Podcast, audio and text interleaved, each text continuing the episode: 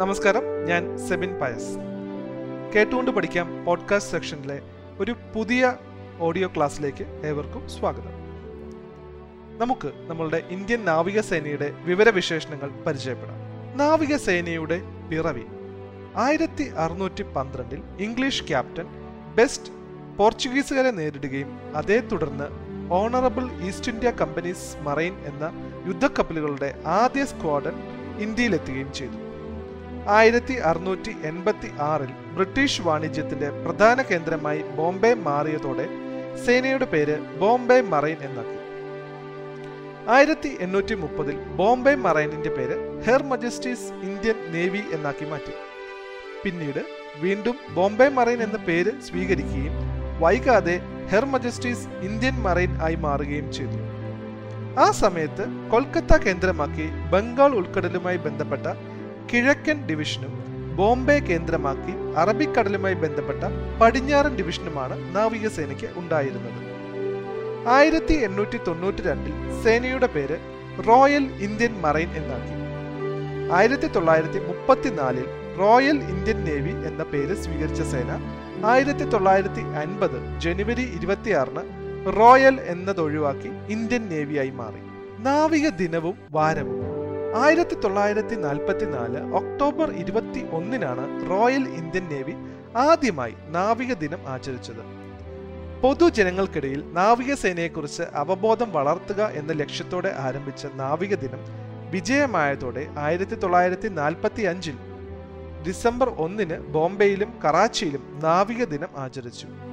പിന്നീട് ആയിരത്തി തൊള്ളായിരത്തി എഴുപത്തി രണ്ട് വരെ ഡിസംബർ പതിനഞ്ചിനായിരുന്നു നാവിക ദിനം. ഡിസംബർ പതിനഞ്ച് വരുന്ന ആഴ്ച നാവിക വാരമായും ആചരിച്ചു.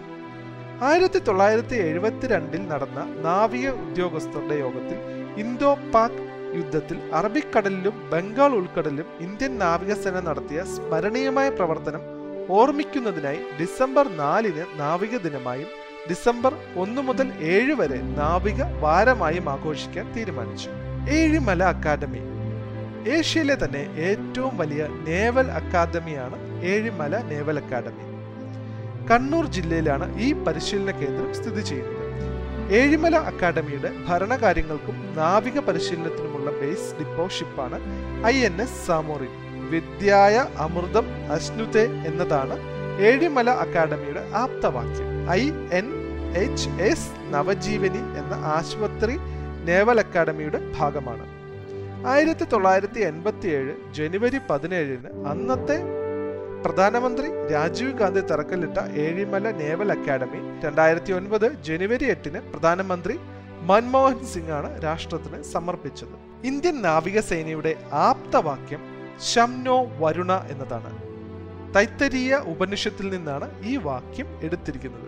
ഇന്ത്യൻ നാവികസേന തലവന്മാരെ കുറിച്ചുള്ള വിവരങ്ങളിലൂടെ സ്വാതന്ത്ര്യാനന്തരം റോയൽ ഇന്ത്യൻ നേവിയുടെ ആദ്യത്തെ കമാൻഡർ ഇൻ ചീഫ് ആയിരുന്നത് ജോൺ ടാൽബോട്ട് ഹാൾ ആണ്.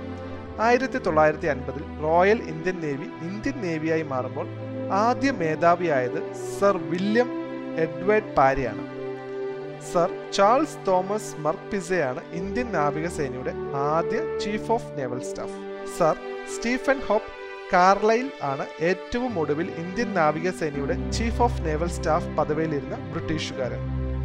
വൈസ് അഡ്മിറൽ ആർ ഡി കട്ടാരിയാണ് ഇന്ത്യൻ നാവികസേനയുടെ ഇന്ത്യക്കാരനായ ആദ്യത്തെ chief of the naval staff. സ്വാതന്ത്ര്യ ഇന്ത്യയിൽ ഏറ്റവും കൂടുതൽ കാലം നാവികസേന മേധാവിയായിരുന്ന വ്യക്തി ആർ ഡി കട്ടാരി ആണ്. ഭരണഘടനയുടെ ആർട്ടിക്കിൾ മുന്നൂറ്റി പത്ത് പ്രകാരം പിരിച്ചുവിട്ട ആദ്യത്തെ നാവികസേനാ മേധാവി വിഷ്ണു ഭഗവത് ആണ് ആയിരത്തി തൊള്ളായിരത്തി തൊണ്ണൂറ്റി എട്ടിൽ. ഇന്ത്യൻ നാവികസേനയുടെ ചീഫ് ഓഫ് നേവൽ സ്റ്റാഫായി നിയമിതനായ ആദ്യ മലയാളിയാണ് അഡ്മിറൽ ആർ ഹരികുമാർ. നാവിക കമാൻഡുകൾ. ഇന്ത്യൻ നാവികസേനയ്ക്ക് മൂന്ന് കമാൻഡുകളാണുള്ളത്. ഫ്ലാഗ് ഓഫീസർ കമാൻഡിംഗ് ഇൻ ചീഫിന്റെ കീഴിലാണ് ഓരോ കമാൻഡിന്റെയും പ്രവർത്തനം.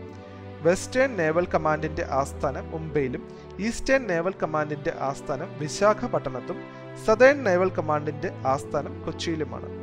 ഇതിൽ വെസ്റ്റേൺ കമാൻഡ്, ഈസ്റ്റേൺ കമാൻഡ് എന്നിവ ഓപ്പറേഷണൽ കമാൻഡുകളും സദേൺ കമാൻഡ് ട്രെയിനിങ് കമാൻഡുമാണ്. ഇന്ത്യയുടെ ആദ്യത്തെ ഏകീകൃത കമാൻഡാണ് ആൻഡമാൻ നിക്കോബാർ കമാൻഡ്. ഇന്ത്യൻ സൈന്യങ്ങളുടെ ഏകീകൃത കമാൻഡും ഏക ട്രൈ സർവീസ് കമാൻഡുമായ പോർട്ട് ബ്ലെയർ ആസ്ഥാനമായ ആൻഡമാൻ നിക്കോബാർ കമാൻഡിന്റെ ചുമതല കമാൻഡർ ഇൻ ചീഫിനാണ്.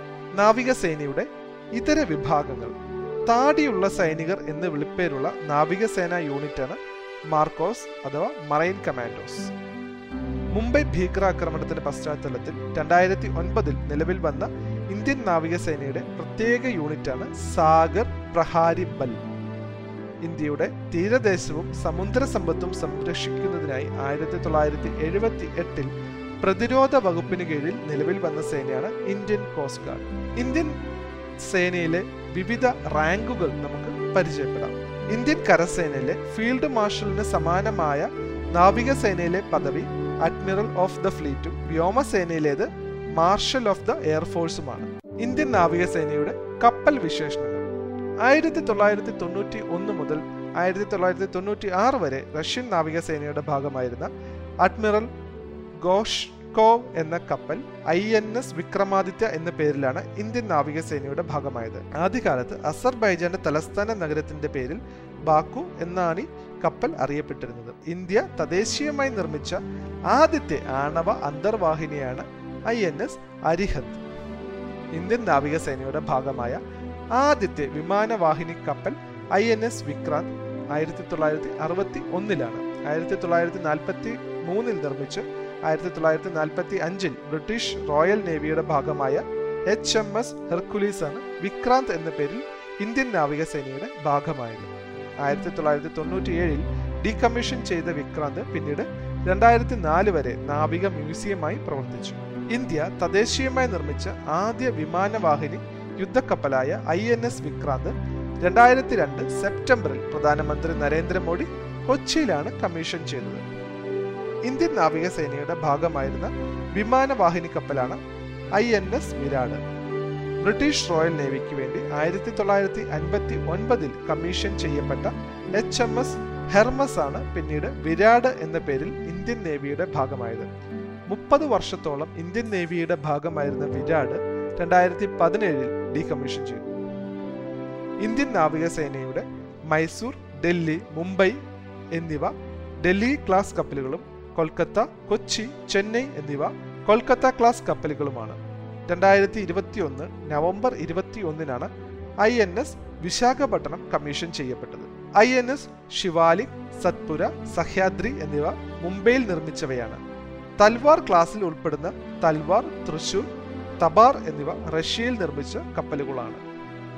Brahmaputra class, Kora class, Khukri class, Abhay class, Veer class, Sukanya class, Bangaram class, Car Nicobar class തുടങ്ങിയ വിഭാഗങ്ങളിലായി നിരവധി കപ്പലുകൾ ഇന്ത്യൻ നാവികസേനയുടെ ഭാഗമായുണ്ട്. I N S Kalvari, Khanderi, Vela, Sindhughosh, Sindhuraj, Sindhuratna, Sindhu Kesari, Sindhu Vijay, Shalki തുടങ്ങി നിരവധി സബ്മറൈനുകളും ഇന്ത്യൻ നാവികസേനയുടെ ഭാഗമാണ്. യുദ്ധവേളയിൽ ഇന്ത്യൻ നാവികസേനയ്ക്ക് നഷ്ടമായ ഒരേ ഒരു കപ്പൽ ഐ എൻ എസ് ഖുക്രിയാണ്. രണ്ടായിരത്തി പതിമൂന്നിൽ മുംബൈ തീരത്ത് വെച്ച് തീപിടുത്തം സംഭവിച്ച ഇന്ത്യൻ അന്തർവാഹിനിയാണ് ഐ എൻ എസ് സിന്ധുരക്ഷൻ.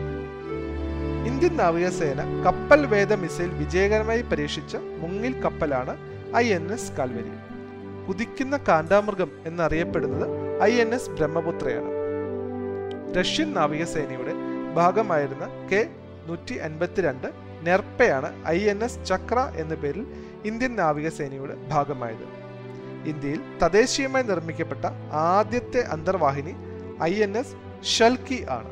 ഇന്ത്യയുടെ സമുദ്ര തീരത്തെ സംരക്ഷിച്ചു നിർത്തുന്ന സേനാ വിഭാഗമായ ഇന്ത്യൻ നാവികസേന ലോകത്തെ ഏറ്റവും വലിയ പത്ത് നാവികശക്തികളിൽ ഒന്നാണ്. ഇന്ത്യൻ നാവികസേനയുടെ വിവരവിശേഷണങ്ങളിലൂടെയാണ് നമ്മൾ കടന്നുപോയത്. പുതിയ വിശേഷങ്ങളുമായി അടുത്ത പോഡ്കാസ്റ്റിൽ. നന്ദി.